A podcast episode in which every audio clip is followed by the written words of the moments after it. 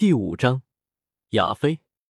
见骨和好奇的看着凯尔离去的方向，藤山微笑道：“这是我的一个远房侄儿，天赋不错，不过双十就已经斗士九星，就将他带在身边。至于亚飞，精通数字，对各类商品都能很快分门别类并记住顺序，同时有着将一件废物拍卖成极品商品的高超拍卖技术，是个不错的人才。”哈哈哈，那我可要见识一下，能被你这么夸赞的人才是怎么样的，究竟如何出色？古河装作感兴趣的样子道：“古河如何不知道亚飞作为自己那个对手，未来的红颜知己之一，可以说是萧炎所有女人中修为最低，但对萧炎的帮助却丝毫不弱。在知道要见这样一个人，古河总想到那个将要带给自己耻辱的人。”心情有些烦躁，想赶紧将冰蚕假面买到手，直接离开，然后仔细梳理一下接下来的计划。古河勉强维持自己的微笑，并继续与藤山交谈。没过多久，就听凯尔在外面恭敬的道：“大长老，亚飞已经带到了，你先下去吧。亚飞，你进来，我要问你一些事。”藤山在手下面前完全没有在古河面前亲切。只听藤山威严的道：“凯尔直接退下，然后一闪消失不见，不知道到哪去了。”一位身着红色裙袍的美丽女人随之进来。只听她用那妩媚的、让人骨头有些酥麻的娇滴滴声音对古河和藤山道：“见过古河大师，大长老，不知道您叫我来是什么事？我们帝都的拍卖会里有没有一个冰蚕假面的东西，可以隐藏自身的外貌？”藤山完全免疫亚飞，声音正色的问道：“这关系到能不能快速的完成丹王的委托，由不得藤山不上心。”听着亚飞的声音，古河嘴角一抽，怪不得萧炎第一次参加亚飞主持的拍卖会时，看到台下有人打枪，这声音的确够勾人。更何况发出这声音的还是一位妖娆妩媚的美女。我们拍卖场的确还有着一件这样的存货。就在第二号仓库进门第三个架子的第二层，与大长老您描述的一致，是用冰山雪蚕所吐出的冰蚕丝制成能够改变容貌的特殊道具。亚飞条理清楚的娓娓道来。好，赶紧让人去取来。藤山高兴的拍了拍桌子，然后侧头对古河道：“老何，看来你不用等了，信不如命，你要的东西我给你找着了。” 哈哈。米特尔的效率果然不是盖的，今日再次领教了。藤山老哥，看一下这个假面需要花多少金币，或者不要金币，我也可以拿一些丹药来交换。尽管从原著中知道萧炎那个冰蚕假面就是在米特尔拍卖场弄到的，但谁知道现在米特尔有没有那个假面？所以对于能如此快得到这张可以隐藏身份的面具，古河还是很高兴的。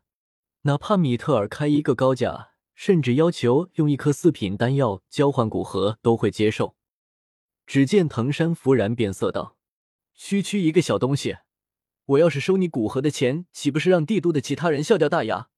这个就当是我送给老弟的，希望老弟这一次闯荡可以得到自己满意的东西。”藤山老哥，你这样说，那让我下次如何有脸再来你这里？钱一定是要收的。古河赶紧拒绝道。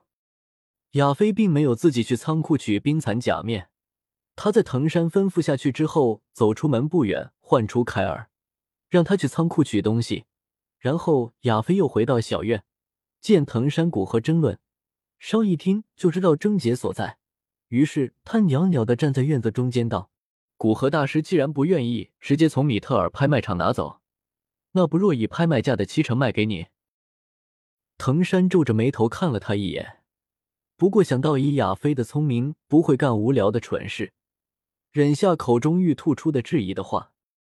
古河看着藤山的反应，稍一思索，也知道自己的这一举动与古河平时的表现大异于平常。以古河的心性，不过几十万金币的东西，收了也就收了。但自己本质上还是上一世那个生活在社会底层的人物，心里想的是尽量不欠人情。导致与藤山的言语冲突的诞生。想到这里，古河朗笑道：“哈哈哈，不愧是拍卖场上历练出的人精，就以这个方案吧。之后，在凯尔拿回冰蚕假面后，古河与藤山迅速交接完钱款，然后在藤山的陪同下出了米特尔拍卖场。藤山老哥，还麻烦你代我向帝都的故人道歉，我有些急事需要尽快离开，现在无法去拜访他们，之后一定亲自登门道歉。古河转身对一旁的藤山道：“藤山欲言又止，最终不知道想到什么。”点点头，既然有急事，那就没办法了。你尽管走吧，我会去和那些老朋友说清楚的。不过下一次再来，一定要请大家喝酒，并先自罚三杯啊！这个当然，到时候别说三杯，三十杯也喝。古河说着，展开斗气双翼，径直飞出帝都。藤山回到小院中，果然亚飞正恭敬的站在院子里。哼。还好你的插画获得一个较好的结果，否则就不是这么简单的完事。大长老恕罪，我只是站得近，看到丹王眼中的烦躁，猜测他当时并不想免费得到假面，才赶紧出声建议，心中并无对大长老的不敬。亚飞单膝跪地，楚楚可怜的请罪道：“起来吧，我倒不是怪罪你，只是你也太胆大了。须知要是当时饿了丹王。”那你就毁了。藤山摆手对亚飞说道：“我只是对看人比较自信，当时就直接说了出来。那你说说当时丹王是什么样的状态吧？以丹王的为人，区区一个便宜的东西，他不会如此较真。丹王貌似对这次的行程比较悲观，所以不想再欠下人情吧？哦，你是说他这次行程很危险？但以丹王的地位和势力。”又有谁能强逼他去做如此危险的事情呢？难道是和他提升六品炼药师有关？藤山结合古河诡异的态度，只能以这样一个较为合理的理由解释过去。今天的事对任何人都不要说，否则不要怪我无情。